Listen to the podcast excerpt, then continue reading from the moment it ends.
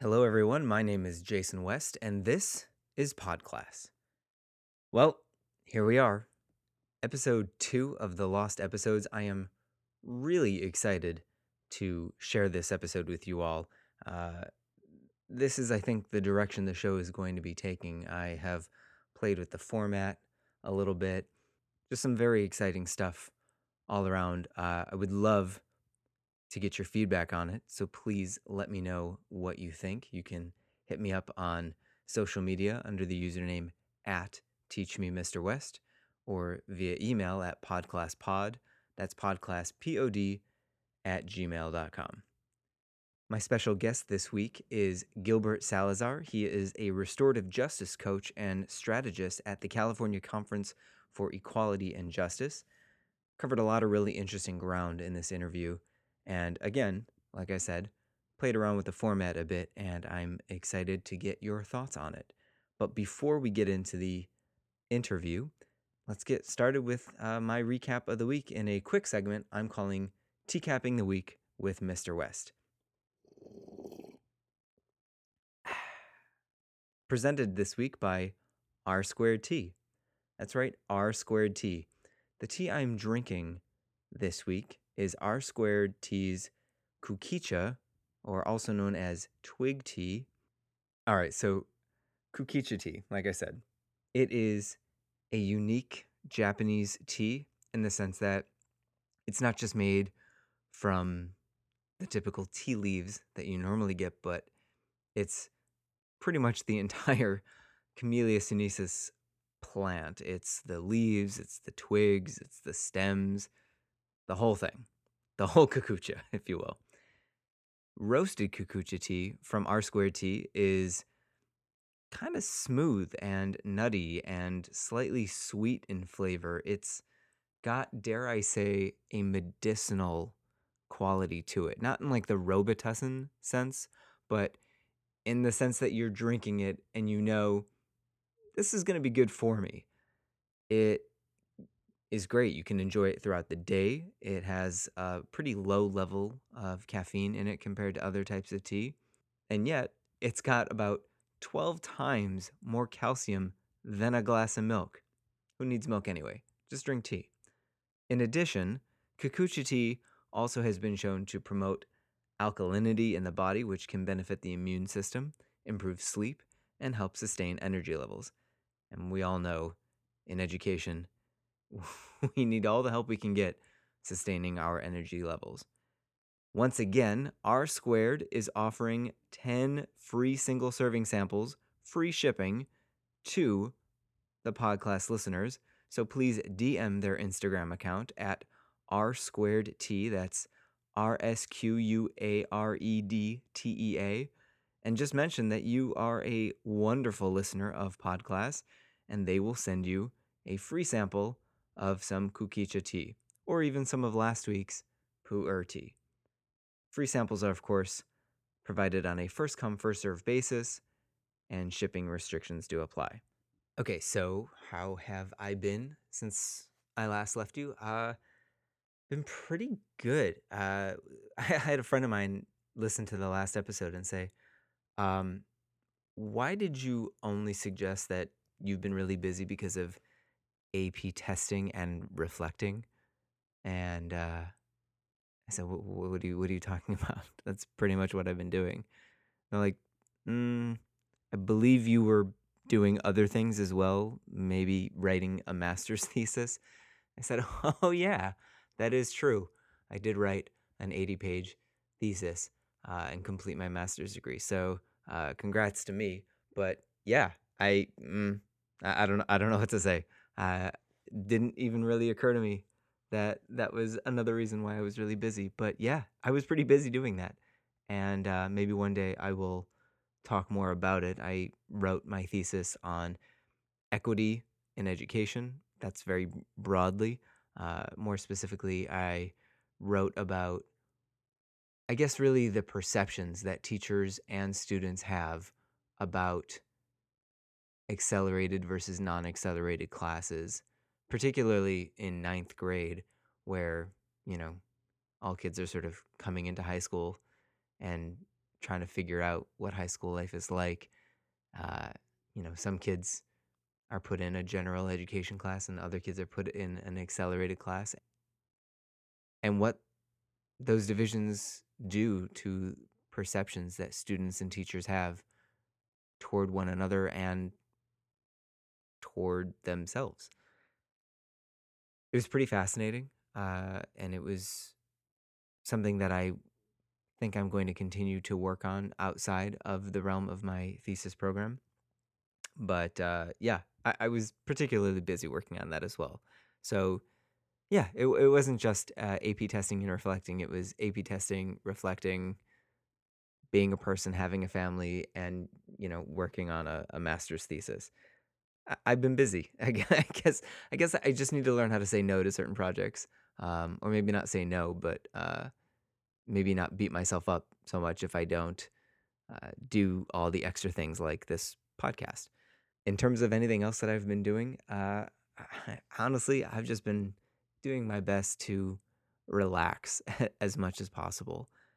Somehow the school year is just weeks away, and I feel both unprepared for the year to start, but also excited because I feel more ready for the year to start.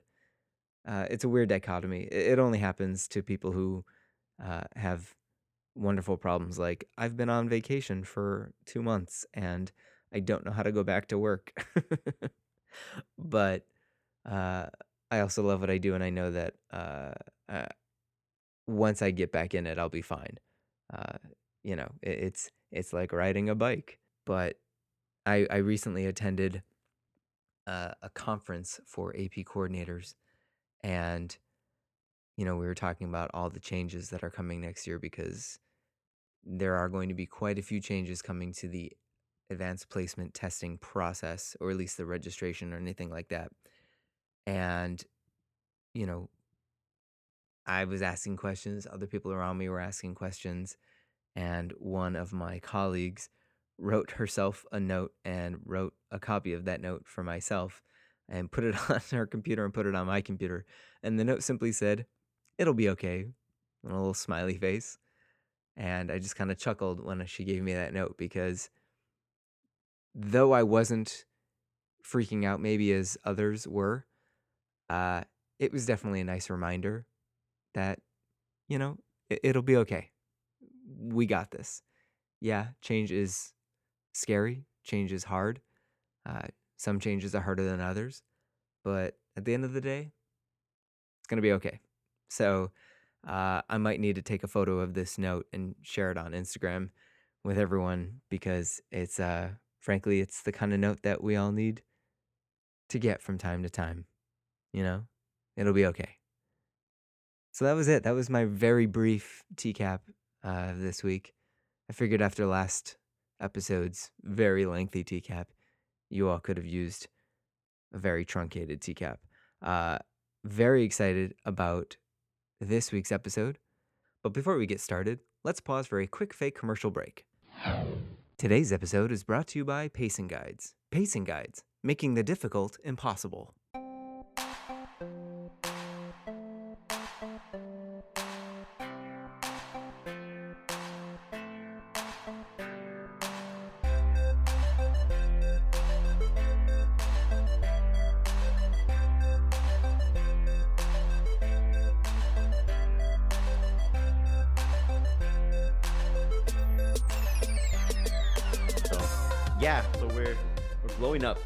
Terms making it better, making it clear, making it stronger. Nice. A lot more media. So that's exciting.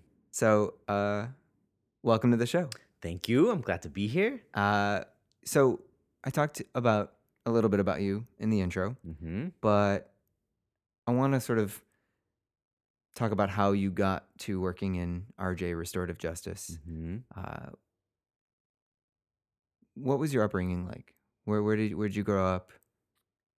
I grew up in uh, Santana, otherwise known uh, for some folks as Santa Ana, which is in Orange County. And I grew up. Uh, But if I walked around and I said, "Oh, I'm just gonna go down to Santana," people would just look at me like I was. I, I don't know. I, you know, I don't know. Like, I feel like if you, it's, you know, that's a good question. No, 'cause it's I like no, seriously though, it's like when I watch like the Food Network and somebody goes, oh, this is some really good ricotta. And you're like, okay, you can just say ricotta. You don't have to. But I mean, I think it depends on like, I mean, it's the the, the complexity of Yeah. like whiteness in like in a non-white space, and so I think it depends on like intention and like courage. Sure, too. sure. I mean, obviously, if I was if I Um, was well intended, then I don't think people. But I still think people would look at me all and sideways. Like, Like, I feel like if I knew you, I mean, I feel like if you, you, I, you, if knowing you now, if you said Santana, even like in the when we first met in the training, I'd be like, oh, okay. I think it just depends on the intention of, uh, I don't Sure. know, but there's a lot. It's complexities there too. yeah, yeah, yeah. Um, but I think if, if you followed up Santana with like Bristol and Edinger or like dropping some streets in Santana, then people would be like, oh, okay, he knows. Oh, he's that- from. that- yeah, he knows, or he's he's eaten there. yeah, yeah. He's been there, and so I've been to uh, one of the hundred Kinsey stores that line yeah, Main Street. like, for sure. exactly. Uh, yeah. So I grew up. I grew up there, uh, and I grew up on a on a block where like we we everybody knew us. Like, everybody knew us before we were born, and so my my grandparents were like the original owners of the h- house, and like everybody else who lived in their houses were also like the original owners of the block. So Mm. of the house. So it was an upbringing where we played outside. We like had this huge backyard. So it was really we knew like the postman, we knew the trash man. Like we, my my grandmother, my abuela would have us go and bring them a soda. Like it was just like this very intentional. You know, people knew us in Yeah. community. And then in the '90s, actually, when just before the recession, because my father's a construction worker, hmm uh, when housing was cheaper in the IE, like in the in the Inland Empire, hmm they moved us to Moreno Valley, uh, which was we didn't want to go because we by then I had been I was in fourth grade in the same school. My sister was in kindergarten, and you know I had known like all of my friends since we were all in kindergarten together. Sure. Well, And you've known each other since before you were yes, born. we're, we all we were up there in the cloud, knowing that we're all going to go to John Muir and Fundamental Apple School. really just expanded very quickly. It was unbelievable. They had newborns in the cloud. Oh yeah, from Santana. Um, Uh, yeah so but on the but we still went to school for a year and so we commuted from like Moreno Valley wow. to Santa Ana to Orange County uh and we would get to like my abuela's house at like 5 a.m because when you work construction like my dad did you know you guys you start Sure. super super early Yeah, that's just sort of. so we would normal. wake up at like I think at three in the morning, drive to my abuela's house, sleep for like an hour, and then get up and go to school. My mom was pregnant with my little brother, so she had ended up having like high blood pressure. So she was like, "We can't do this anymore." Yeah. It's a lot. Um, but on the weekends, we s- would go back to Santana. So all of my friends, See all your friends. yeah. Yeah. in Moval, in Moreno Valley, did the same thing. So at that point, nobody had been born in Moreno Valley. Everybody mm. was from Compton, Inglewood, Orange County. So on the weekends, there was just like mass exodus back Wow. home to wherever home was. Because Moreno Valley was very suburban, a lot of stores, a lot of malls, a lot of restaurants. And so there's not like this, there's not this like, oh, I know everybody from the block or I've been yeah, here forever. yeah, yeah. So that was different. So I think that has, I'm sure it's impacted my feeling of like what a community should be that I work in or live in. Okay, I want to talk about authenticity and terminology with students, like as Gilbert pointed out, saying Santana versus Santa Ana. I think it's really important to be authentic and to make an effort to reach out to students at their level and, you know, to model code switching. I also think it's important to learn about the culture of your students. For example, I love the Spanish word chisme. It means gossip. Uh, you can call a male student who's spreading gossip or eavesdropping chismoso, or a female student chismosa. I love using these terms with my students because, one, it's fun, it helps me connect with them, but also because, frankly, there isn't a single English word that essentially means mind your business that is nearly as effective or fun to say to students. But if you're not being authentic to you and your personality, or if you're not coming from a sincere place of respect, you'll sound like these culturally appropriating newscasters trying to be hype for state testing. Good morning, TPS students. It is testing week and it's time to slay all day. Yeet. Stay woke, be all on fleek, and get that Gucci breakfast. Goals. Say bye, Felicia, to that testing stress. Weather's going to be turned, right, Chris? Yes, Toledo weather gonna be V-lit during testing week. A hundo P chance of success. You've got this, kids. Steve, how about that traffic? Are we looking oh Better than oh, We're talking turn. FOMO won't be an issue. Cool, cool, cool, cool. Very cool. Gilbert also mentioned something really interesting about his literal journey to school on a daily basis and how that Homeric journey he had to take had to stop when his grandmother became ill. There are a lot of things that we don't know about our students, and yet, on the whole, teachers, man, we can be incredibly punitive with our students, talking about the real world and what kids need to know and deal with, etc., etc. And yet, I guarantee, even some of the toughest teachers you can imagine would soften if a student came to them and told them about their struggles and vulnerabilities. I mean, imagine if a student told you that he had to wake up at 4 a.m. to ensure that he was able to get to the school on time because he lived very far away. Of course, you would make certain accommodations for that kid if he forgot his book at home or if he didn't finish an assignment on time. And yet, not every student feels compelled to share their personal hardships, either because they don't feel comfortable or safe doing so, or because they are worried that it makes them look weak, or they might even worry that they're blaming their parents. Whatever the reason is, it's their reason. So, my wondering is this Are we only capable of empathy and sympathy if we know all the chisme? Back to the interview, I asked Gilbert about the first time he learned about restorative justice. I really, I the first time I saw or like learned about RJ or restorative justice as a concept, I was maybe in college. I, there was a class that I Where'd you go to college? did take. I went to CSU Monterey Bay. Uh, I was an otter. Go Otters. uh, California has some of the weirdest mascots. I mean, if you go up Santa Cruz, they're the slugs, the banana The slugs. banana slugs, Yeah. the anteaters. Oh, As a UC Irvine is the anteaters. oh. It's just Do some. anteaters live in Irvine? Do they used to? They've uh, been displaced. I, I don't think it matters. Okay. Because at least otters live in Monterey in, Mon- in the Bay. That, that that's true. That's true. um, so you went to you went to college, and that was your first introduction. Talk about that experience. yes, thank you for bringing it back. Uh, I yes, it was in class, and also so Monterey County has um the recon restorative justice victim offender reconciliation program known as VORP, and what they Oh, that old word. that old word, yeah, everybody hears it. VORP, like you've been warped somewhere. Um, It sounds like either uh, what the sound like a ray gun would make, or Uh-huh. the sound an alien would make when climaxing. Warp. uh, yeah, and so oddly enough, it's about uh, bringing youth back into the community, and and none of those. But maybe on another universe it is. I- I, would be excited to know that. That would be really amazing. Aliens finally come to visit. and uh, like, we're here to Vorp. yeah, and they're like, oh, Oh, no, this is not what we signed up for. Yeah, and so especially with all these folks in the room, young folks and and adults, is not what we're thinking. No. Um, and so what that program did, and I, I don't, I, I think at that point in my life, I was just so like eager to just like experience all these different things, and so I signed up to be a, a, a volunteer.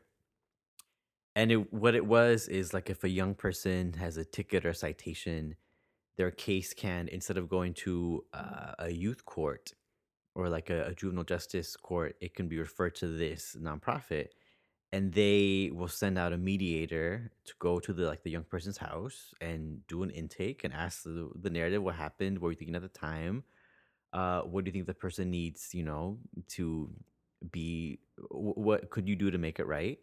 And um it there was no like talking piece there was no circle in the practices that i been trained in in what i teach now.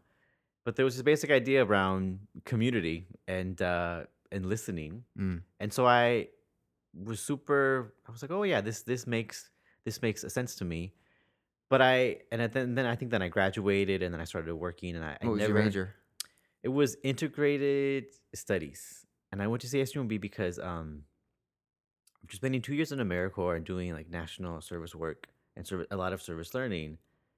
I was like i, I want to do something that's active and that's So out of you went to college thinking, I want to get into some sort of nonprofit or. not necessarily nonprofit. I knew that I wanted something in education because Mm. that was important, and that was. I mean, growing up, we always played like teacher in class and librarian, and my sister would bring her library, our library books, and I would like put them on this metal thing and like on the end, and I would like, I don't even know what that metal thing is for, but I Yeah. still see librarians do it, and I would just kind of like do it. I'm doing this motion where you Like you're move it swiping it. twice, swiping it twice. Like at the grocery store. Yeah, and then I would like open the book, and then I don't know what we used to fake scan the the barcode in the Oh. book. Uh, and this was back in the day, so this is also when Yeah. we had you had to stamp the card in, the, in Sure. the front, right? So I think we did have stamps. and- God help you if you lost that card. yeah, right. And so, so I knew it had to be an education, but I knew it had to be something that was like embodied or active. I Mm. think having done a lot of physical work, um, and so I, I I knew what I wanted to study before I went, went to school, and I feel like a lot of folks may not don't have that experience. But Mm. two years out in the field, I was ready. So, was there ever a time when you thought you wanted to be a teacher? Yeah, I always wanted to be a teacher. And I think when I was in, when I looked at liberal studies and when I, I knew I had a lot of friends that were in that degree program. And when I asked them like what they were studying and what they were doing and what they were reading, like it didn't match what I was reading. Like I was reading a lot of Freire, a lot of Bell Hooks. Um, and I was reading more around like the the around culture or around paradigm shifting around like oppression and i was super interested and i did as a service learning student leader we did a lot of work around race and power and oppression and so we did a lot of activities or facilitations or games to discussions so that's what i was more interested in Mm. and i also really wanted. Yeah, because you, you can touch on these issues as a teacher, Mhm. but ultimately you have to get to your content. yeah So, and i really wanted to be in charge of what my content was mm, and I was hearing that that was not that's not really the case, and so I really wanted to. I mean, more or less, but I I wanted full ownership, yeah, yeah. and I didn't want someone to tell me this is what you have to do, Sure. when you have to do it. I love this moment. Such a mature and self aware moment from Gilbert that is too often ignored by many going into education. There's been a lot of talk in my district recently about the need to be a warm and demanding educator.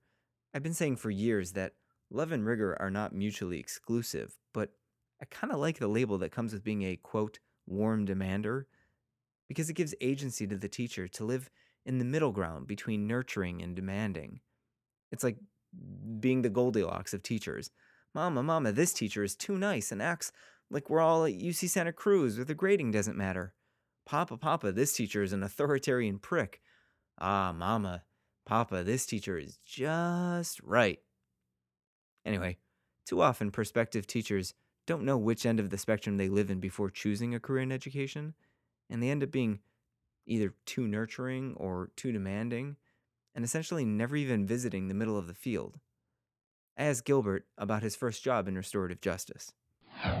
My first job was the coordinator of Caminos, which is the a reentry program for students that were suspended or expelled. And that's where I heard all these stories of the suspensions and expulsions of students. Mm, And I don't know if I said this during our training, but you know, possession or brandishing a weapon is an, an expendable offense. There's ed code. But when I would sit with the young person and I would, you know, ask what happened, like, you know, what were you thinking at the time, a lot of the similar questions that we are, I now know to ask within what we call restorative justice. But back then it was like this young person, you know, that I'm being paid to like help you go back to school if that's what you want. And so eventually, through a lot of questions like, you know, what do you where where's the best spot to get a taco or like where do you kick it with? Like what's your favorite park? They would go into the story of like why they brought what they brought. And um you, yeah, you, you don't start with the deep stuff. You just sort of yeah, you get have to the like, surface and you somebody up. slowly start to dig But down. often people just want to go into like the thing, but Mm. that's not how people work, at whatever the age. Most people, I think, you No have to, foreplay, like, right to it. it's so you gotta have an appetizer before you give the big meal, I think. And uh, oh, that was a much cleaner way of phrasing it. Yeah. yeah, I think I should go with that metaphor then. I mean, before you're gonna warp someone, you really have to like, yeah, you know, exactly. like, Before super warping. gentle. Yeah. Uh, and uh, I got distracted by the warping. Where am I now? Um, yeah, so they would tell me that like, Mister, like somebody was about to jump me, like, like that day or the next day. So then I was like, oh. So then my next question was, was there an adult that you felt you could like go to and tell? And almost always it was like no. And so for me, there was this there was this beginning of thoughts around having worked in schools, even as a student, and even like before, and having worked in super amazing schools with super amazing teachers, and also having worked with um, very stressed out, traumatized teachers, and like the impact of that to classes, and having seen things like teachers throw pencils in the classroom or yelling at students, or me as like this college student just being like, I remember one time I was working a college access program and I was just like, uh, Mister, can I just like step in to teach this lesson? It was math. Mm. And he was like, go. And so I just did the math lesson and we all got through it. And so, so I, for me, there was this um, hearing the stories of students that were suspended or expelled of like, what is, what, what's, what's up with adults like uh, in, on campuses? Like, what, what are they not getting? Because it's so clear the impact of a young person like that adult, those adults worked there they had possibly the flexibility to not be there if they didn't want to, possibly. But you know, this young person like is now out of school, and sometimes it ta- took a few months for them to do the process to get back into a alternative ed site, and so they could sometimes be be not in school for like six months. Mm. Uh, which And if is they're not in school, it's not gonna. uh, Yeah. that, that doesn't lead to better. yeah, situation choices. Man, this hit me pretty hard, and it took me a while to really digest this moment in the interview. I hadn't fully considered this concept that teachers, when needed, could simply take a mental health day or could simply quit the job and go somewhere else if they wanted to, whereas students don't really have that luxury. I mean, yeah, sure, they can skip school or pretend to be sick, or they can simply sit in their seats and give that dead in the eyes gaze at nothing like they're waiting for the Mind Flayer from Stranger Things to give them their marching orders.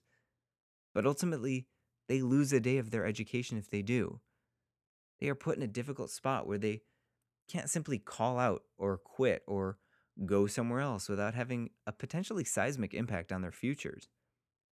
I'm not saying that as teachers, it's our job to give kids a day off. I'm just saying that it's an aspect that I hadn't considered before. And say you get a kid completely kicked out of your school because they, quote, need a fresh start. Though that might actually be true in some cases. In many cases, as Gilbert notes, kids don't just leave one school on a Monday and enter a new school the next day. Getting kids out of school, particularly those with severe behavioral issues, is not going to help them improve their lives. It might make you feel better about your classroom management, but it's certainly not addressing the root of whatever the problem might be. Next, Gilbert explains the role of restorative justice, or RJ if you're hip with the lingo, and he talks about how he's working with schools to help keep those at risk children in school. Tell the podcast audience a little bit about what restorative justice is and the work you're currently doing with schools in Southern California. What RJ is. It's so not my favorite question because I'm just like it's so it's it's the the simpli the complexity What is it of not? it. What is it not? Oh, I think it's what it's what it's not is um not asking someone like for their story.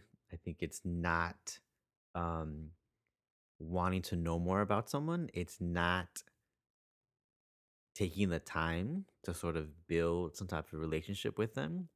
What it is is I was gonna say what I learned Uh-huh, in yeah, the training is that restorative justice is not uh, about softening consequences, Mhm. and it's not about simply reintegrating the person who committed the quote unquote wrong act Mhm. you know the the instigator if if you will uh back into you know society uh before before the training that i went to i kind of was of the impression that it's like okay well how do you address the root of the need of this person who is acting out that's what restorative justice is and then you go through the training and you say well no there's i mean there's a small part of that Mhm. but it's so much more it's it's a it's a holistic approach Mhm. to dealing with imbalance in a community whether it's a classroom community or school site community it's not just about the person acting out but it's also about the person who's or the people who are affected by these actions Mhm. and then of course how they respond and it, it- there's it's just it's a much more holistic approach which was something that i appreciated especially considering i walked into it thinking it was so narrowly focused on the you know the person who perpetrated the acts that resulted in consequences Mm. Yeah, so that's and that that is all of the the justice aspect of it.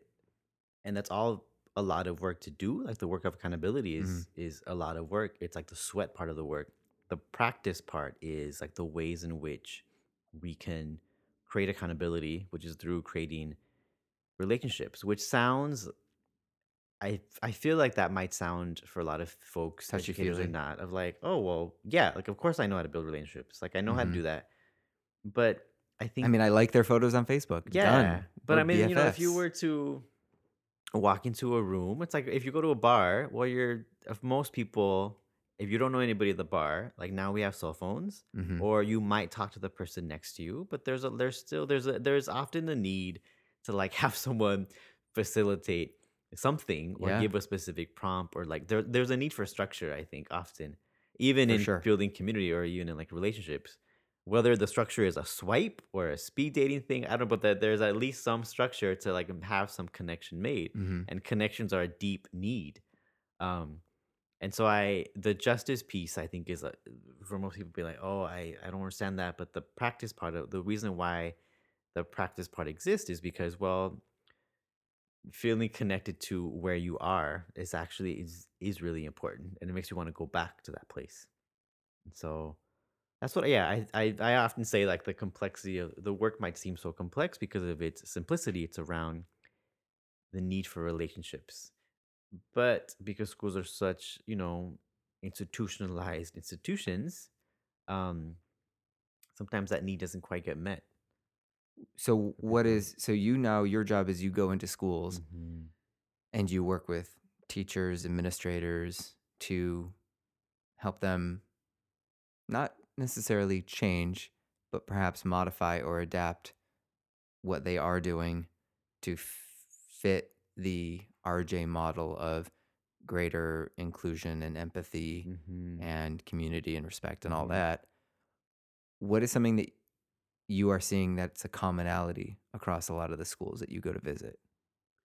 who are doing the work or want to do the work hmm um well i mean having a principal an admin team who has been present in training Because I imagine you're only going to schools that are inviting you.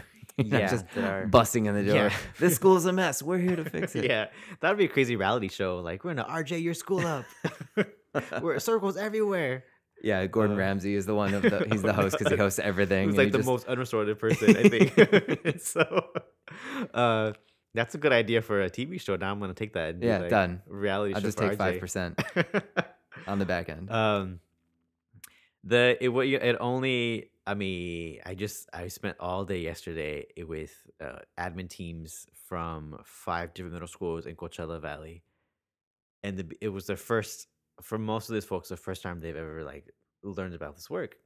And the first questions are always like how do we create buy-in? How do we do this? We don't have advisory. How do we do circles? Uh, how do we who how does it work? There's one person that's been trained. They're doing circles. Why are we not seeing impact? And so these are all real legit questions. And so i had to just remind folks like slow and steady and Mhm. like it's it's actually young folks are going to be the easiest to work with. Hmm even though there's there are going to be challenges yes but it's actually you and your colleagues that are going to be the most challenging. And so when it comes to paradigm and mindset work you know and they would folks often mention like well i have somebody who says that they're just there to teach instruction and content and not to teach relationships. Um and that's a very real paradigm for many folks in schools today. Um and so i I, what has worked, what's been some of the ways of being successful in this work and its implementation are around um, being really personal in the work. So I think if an admin team, school culture team is excited about it, is aware of it, and just kind of begins to do it in pieces, as opposed to like you don't want to bust in the door and be like, "We're doing RJ all day today, Yeah, yeah. everywhere."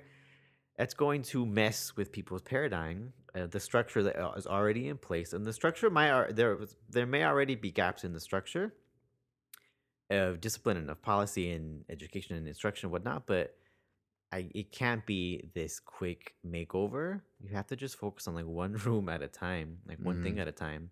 And so Do you feel like something that you see typically when you come in is that schools are almost looking for you to give them a quick fix that saves it? Yeah, exactly. It's just like when I was a- so I was an RJ coordinator for two Mhm. years, and so I was the person at the school in charge of this work.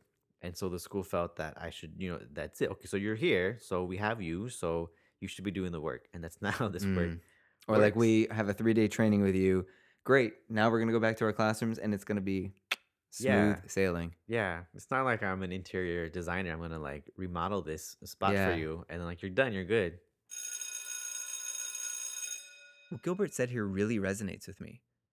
You know, you can't just do a one time quick fix for a school culture. It's like those reality shows where people come in to reorganize and declutter a house because it's become this hoarding nightmare. They'll come in and they'll say, Oh, we found a place for this and a place for that. And then they'll just leave. Goodbye. But that's not really the end of it, is it? Because you're going to have to keep that up. You're going to have to put in the work to make sure it stays that way. I mean, that's just basic science, you know, entropy. Because our universe naturally shifts to destructive tendencies. It takes effort to keep things organized or aligned properly. Eyebrows are a perfect example of this. If we all left our eyebrows alone, we'd end up looking like NBA All Star Anthony Davis or the late great journalist Andy Rooney, or worse, some sort of disastrous combination of Anthony Davis and Andy Rooney. Ugh. Like your eyebrows, you have to put in weekly, if not daily, work to maintain a quality classroom and school culture. Part of this work, for Gilbert and other RJ disciples, is the work of circles. Here, Gilbert explains. So circle is uh like the main practice in restorative justice, uh, and what it is is is a, a structured space for storytelling, for sharing, for practicing communication, um, for slowing things down, for culture and community building. And what it looks like is, um, often yes, we we sit in a circle. Sometimes with many classrooms that is not this that could be super challenging. Um, but finding some way the cir- the shape of the circle serves because then you can be you can see and be seen um and then the way that sort of the the the how or the practice is often with a talking piece and so a talking piece is an object of value or significance to the room to the space to the facilitator which we call a circle keeper um and often what happens is a question is asked and then folks respond to it by receiving the talking piece and we say that it's a, a big practice for us to pass to the left and we often say because the heart is closest to the left side um, we also say because beyonce says so and that seems to like really quiet down students who are like why are we doing mean, this If if we just all, as a society, followed what Beyonce said, I think we'd be in better shape than we are now. Yeah. That's for sure. I mean, yeah frank, quite frankly, we we could have followed, you know, what Michelle from Destiny's Child would say, and we'd be in much better shape than where we are now. It really doesn't matter as long as we're not following. yeah beyonce and rj next podcast uh, uh, yeah, episode exactly, podcast. Beyonce and RJ. That's actually gonna be the title of this episode. Excellent job. Oh my god, amazing! I love it. Um, and yeah, so it goes around, and you, people have the chance to to respond to it. But I don't know anybody that grew up communicating in that way, and so there's a lot of just like good instruction and curriculum. It has to be scaffolded and sequenced, and so that's where games games are super powerful to come in to help. And it's not just young folks to help adults or young or students form the shape of a circle because you can't i mean it takes a couple of minutes to form a circle even with adults if i were to say form a circle i mean there's still there's still it's not going to be this like and maybe i'm us to do the work really want like a perfectly shaped circle hmm um but there's activities team builders games to help with the circle formation to help with uh the to help with um the best practice of how do we move this space in the classroom to form a circle or where do we go in the school to form a circle but then also like we don't when we have we're used to a dialogue or to being spoken Yeah. to but to actually have to sit or stand and listen to 30 people talk about their, their favorite ice cream it's a lot of patience and listening that has to be done so Well, and also, you know, I remember, I remember the first time we were asked to get in a circle, compared to like the last time we were asked to get in a circle. That first time, it's just super awkward. Yeah. You just like you don't know what to do with your body. Yeah. You're like, why am I standing this way? It doesn't feel natural. And so even if even if I imagine a group immediately forms just like a you know, Leonardo da Vinci perfect circle, and you're just Mm. like, wow, that's amazing. You're gonna look at all their faces and recognize that while the shape of the circle is perfect, the feeling is far from natural and I mean it's just it's, it's a super weird feeling. You're just like, what am I doing here? Mhm. What am I about to do? Yeah. Is It's this gonna get super Jesus-y? yeah. you just don't even know, you know? yeah.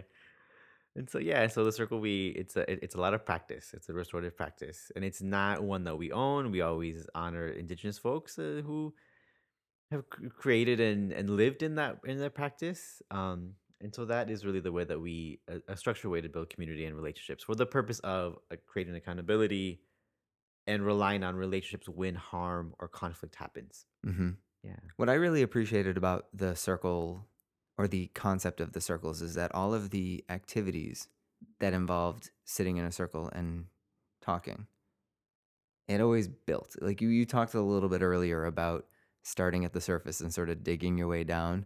That even though people might be just, you know, ready to get into that thing, Mm-hmm. there are a lot of people who might not be, or there are a lot of people who are ready to get into a thing that they want to talk about, but not necessarily the underlying thing that's driving that. Um, and what I always loved is, you know, it, it always starts off, what's your favorite ice cream? Or, you know, something that superficial. And then, you know, you sort of blink and you don't even realize suddenly, you know, someone is talking about what it felt like to uh, be evicted from their home. Yeah.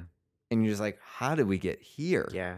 but Or- it also feels natural because I, you know, Yeah. I, it doesn't sound natural on paper to say Rocky Road ice cream.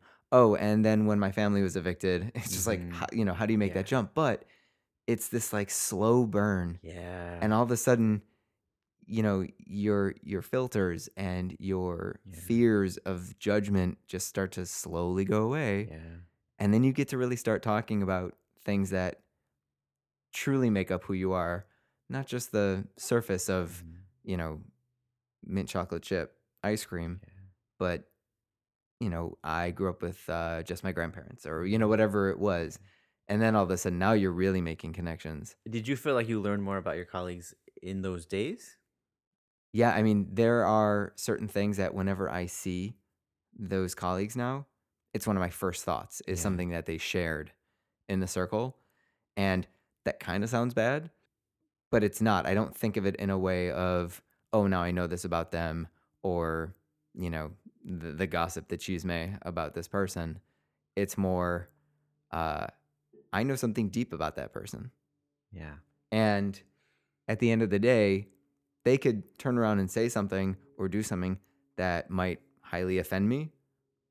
But because of that practice, it would be lessened because I kind of know more about who they are as a person. And oh, maybe they didn't mean it that way. Or if they did, what was happening that made them, because that's not, Yeah. you know what I mean? Like, I, it suddenly makes anything bad that they do less terrible Mhm. because I've gotten to know the root of who they are. I remember. Power of the work. Yeah. So, what is the goal for restorative justice moving forward? What is something that you guys are working toward? I mean, our big vision is really dismantling the school to prison pipeline. Like that's always in the bigger, larger picture of keeping students in school. We're creating a set of frameworks of the things that we feel are important when a school wants to embrace this work. And one of the frameworks, a Belly, our director, drops amazing seeds. And in a discussion around this framework for this infographic, what she said, um, no one is disposable. And so on the index card on the on the table, and she names that, and I just had to like take a breath because that was so profound. This idea that no one is disposable, and so these sets of frameworks are for folks, for us to be mindful that every interaction, every implementation plan, every PD that might be planned around this work is with all these in mind. And so this idea of no one is disposable, if that if I had that in my brain the moment that because having worked in schools, I know what it's like to pee at 4:30 in the afternoon when I had to go at like 7:30 in the morning or like not I forgot that I didn't eat lunch or you know I I I know that and so I the it's so easy to it's so easy to like be activated after a whole series of activations and just want someone to leave this space and to say that to a student get out. But if I had this if in those moments when I wanted and the times that I did say that to a student, this idea of no one is disposable, I think I hope that that would have been so profound even that moment. So what we're moving forward with is um more materials, still working towards that vision, more media tools around videos for training, interviews, videos of circle, which are a bit challenging because you need like two cameras to really capture the full work.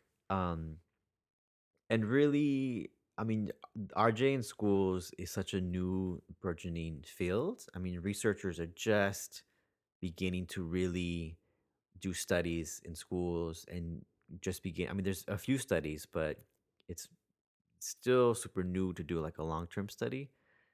And so we're hoping we're hoping to like write a book and to really get the work out there for schools and for folks, communities to know that the the, the work exists um, and what it looks like, and the, also the fact that we don't we don't own it, we don't want to do it everywhere.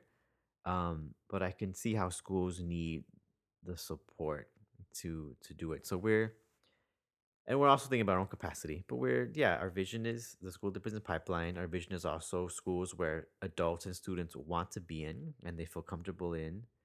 Um, and just that they have these these set of frameworks like that no one is disposable. Mm. Yeah. So just you know that, that easy work. Just Yeah, yeah. I mean, tiny really, that's like so you'll be done by like December. yeah, we'll be done. Maybe of maybe fall 2019. break. Like, yeah, done. Yeah. Man, what an interview. Lots to think about, lots to unpack.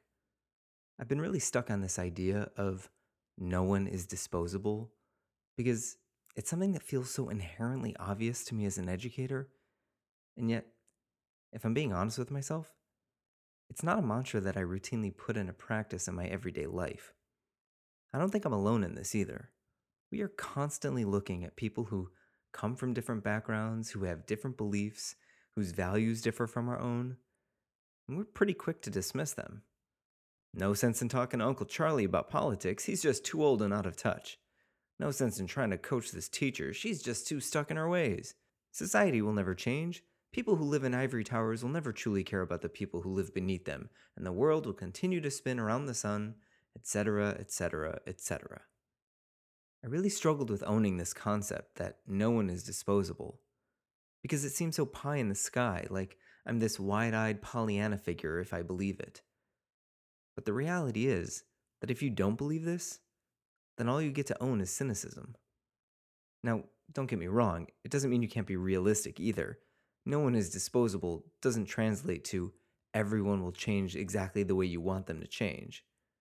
It merely means that we don't have the right to dismiss the possibility that a person can grow, that a person can succeed, or that a person has worth. No one is disposable.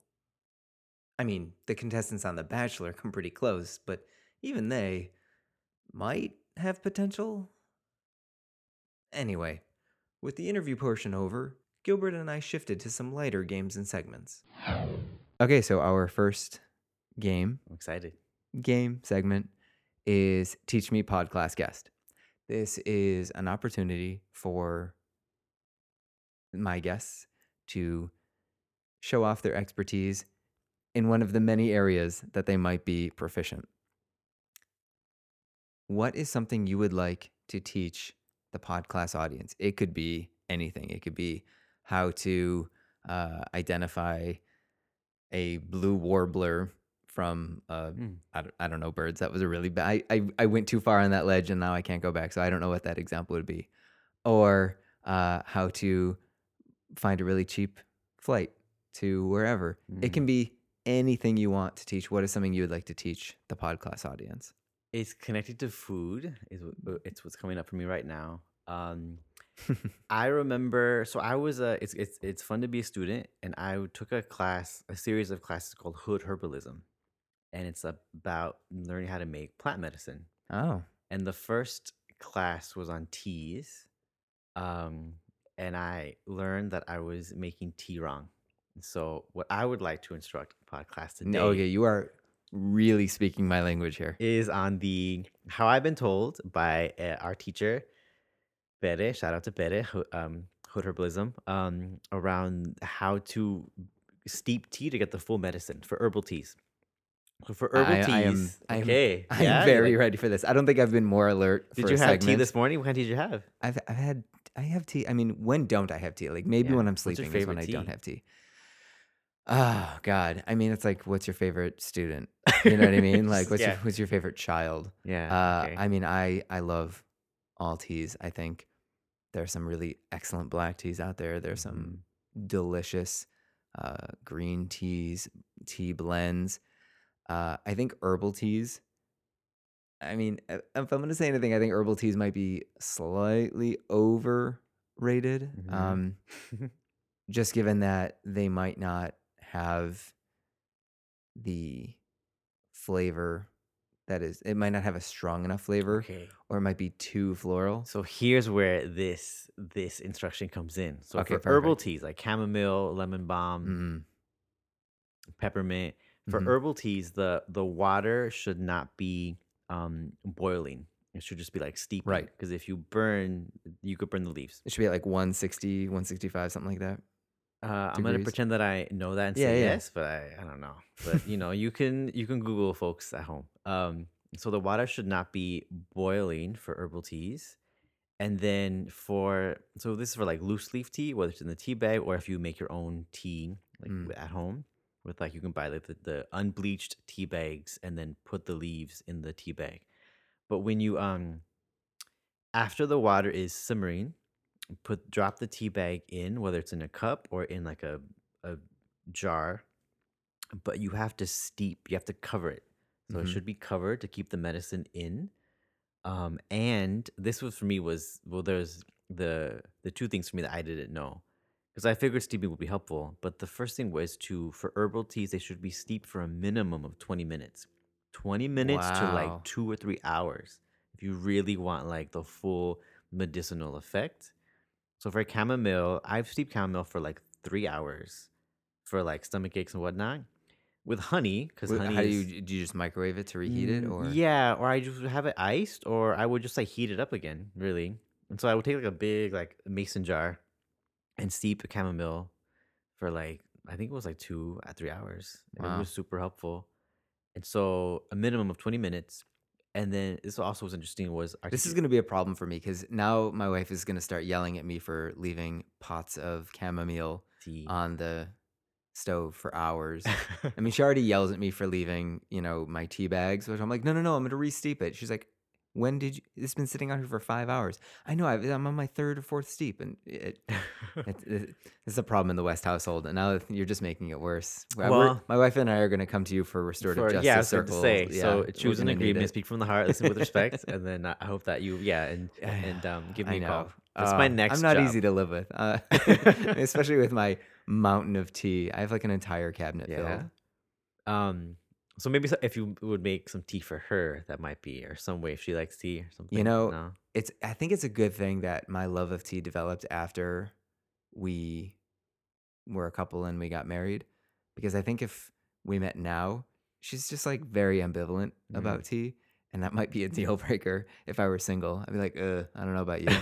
but I've known her so long, and my tea love has just sort of grown over the Uh-huh. years that now it's just kind of like she knows it's just a quirk of mine. Mm, But yeah, it's it's not something that we can share. okay. Well, sometimes that's helpful. to have something that you don't. This is a me thing. Yeah, it's a- it's- thing. it's a me important. problem. so the last thing is um herbal teas can actually dehydrate your body. So if you're Mm. sick and you're drinking a lot of herbal tea, what specific herbal teas or all herbal I teas? so remember I remember we in the class we worked with burdock, which is like a root tea, which is like a blood toxin, Mm. i- a, bl- a blood detoxifier, And burdock is like a the r- a root that grows like three feet into the ground. So it's an infusion then. yes, yeah, Yeah. an infusion. Yes, see there, you know, you know. So there's that infusion if it's Come a on root, now. and leaves if it's like a tea. My students, I've said this before and I'll say it again. My students last year, because I got in the newspaper twice for my insane love of tea. like, Really? newspaper came in like, hey, we hear you're a crazy person. We'd love to have you as a story. What newspaper Um, interviewed you? That's just the, like the local Okay. Long Beach That's newspapers, amazing. and I have a tea club and all that, but they call me the their teacher Uh-huh. because I'm like 98% tea, tea supplements now. Uh-huh. So yeah, I- I'm I'm I'm quite aware of the okay. So for those not step aware off my block. there, yeah, steep the tea. Twenty Steep minutes minimum. or Don't herbal spill the tea. Don't spill the tea. Yeah. Well, yeah. I Maybe while you're drinking it. you maybe while you're drinking it. Yeah. uh, spill the tea if you feel that you're in a positive relationship with someone, so that you can, w- when you spill the tea, aka cheese my gossip, Mm. you know, you could do that, but be accountable for the impacts of it afterwards, possibly. Uh, Yeah. so that's my tea instruction. that's really Thanks, good. all. Okay, so steep your herbal teas for way longer than you think you should. A minimum of 20 minutes if you want the full medicinal Man. effect, and covered, covered. That's crazy. Yeah, Like I said, I, plants are powerful. the the pots of tea that are gonna sit on my stove now. Yeah. I'm gonna have my wife call you about this. I mean, if you put it in a clear jar, it looks like you have like a thing of urine. you, you look like Howard like, Hughes. different- you have all your urine stored everywhere. Yeah. Ah, well, now you've just made me into an even crazier tea person. People are gonna think I have jars of my urine just sitting around. No, no, no, that's my tea. Don't That's touch it. Tea. Ah, well, this is great. I've learned something. The podcast audience has learned Yeah. probably far too much about me, and uh, this is good. Thank you so much. You're welcome. Thank you. Steep the tea. Steep that tea. Okay, so we've come to the saddest part of the show, Oh, and we got to wrap it up. yeah. Uh, but before we say goodbye, I always give my guests an opportunity to give an extra credit assignment to the podcast audience. This Mhm. can be anything. This could be a book they should read, a TV show they should check out, a type of food to try. Mhm. Between now and the next show, what is an extra credit assignment you'd like to give the podcast audience? I mean, you'd like for them to try or check out. So, as a listener to podcasts and hearing other interviews and knowing this extra credit assignment, um, This is already my favorite interview ever because now I have somebody who actually listens to my show. oh yeah, Ah. awesome, yeah. And by the way, note to any future guests, just tell me you listen to my show and you will become my favorite interview.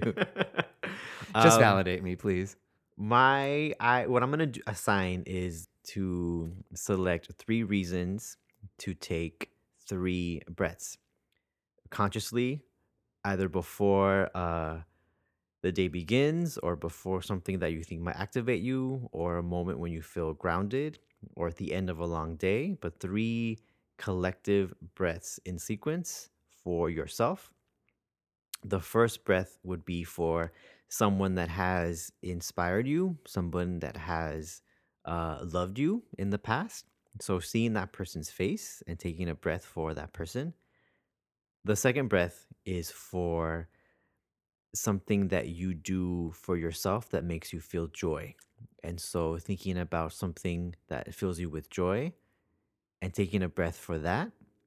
And then the third breath uh, that I'm asking folks to take for extra credit is for their future self. And so consider where you want your future self to be or what feeling you want your future self to have and to take a see your future self and to take a breath for yourself. And so taking those three collective breaths one after the other before something challenging or after something very grounding is my extra credit assignment. I like that. So just before you dive straight in, Mm-hmm. pause and just I, I guess it sounds like you're telling the the audience to force themselves to become more aware of not just what they are doing, but what is driving them to do the thing Mm-hmm. that they're about to do. Mm-hmm. So what inspires them, what motivates them. Yeah. A framework in that is that I I am my own resource, that I have wisdom and that I have resiliency. Really. That's Yeah. really good. Thank you. Yeah. I've been listening to a lot of Oprah's Super Soul Sunday podcast. I'm a- I'm Uh, I will say. Oprah is the number one. I was just telling my wife this yesterday. I was like, if I had to give up Instagram, which would be very hard because I do love Instagram, but if I had to give up every single person that I follow, but one person, that one person would be Oprah. Oprah is the greatest follow on Instagram because I, I, I mean, I can't even describe how insane it is. Like her personal one, her her like super. I mean, she has like many, right? Oh no, she her personal Oprah. Oh. All she posts about are like her garden. Check out this zucchini I just grew, and you know she didn't actually grow it. She just like picked it because the farmer was like, "Here, pick this one," Uh-huh. and she's like, "And look at all these other vegetables that I'm growing in my garden," and like, uh, you know, none of it makes sense. She is the best Instagram follow. Mm, Um, okay, good to know. yeah, so that that would be my Oprah. extra credit assignment. If you're not following Oprah Okay. on Instagram, you got to do it. It's like it's just the best, and just go through her history. It's it will make it will fill your soul. it will be one of those Oprah soul super soul moments. Super Uh, soul. well, thanks for coming on the show. This is really you. great. Loved having you. Uh, anything you want to plug before we leave? If any schools out uh, out out need support in RJ implementation, you could contact us at uh, c dot org, which is our organization, our and we have our RJ in schools page there.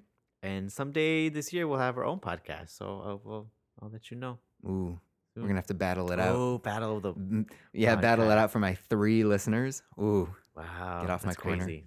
Okay, thank you for the invite. no, thanks for coming. This is Thank great. Thank you. I loved it. Okay, that is our show. Thanks again to my guest, Gilbert Salazar, and thank you, my podclassmates, for listening. If you wouldn't mind, go right to the Podclass homepage on whatever platform you get the show and leave a five star rating.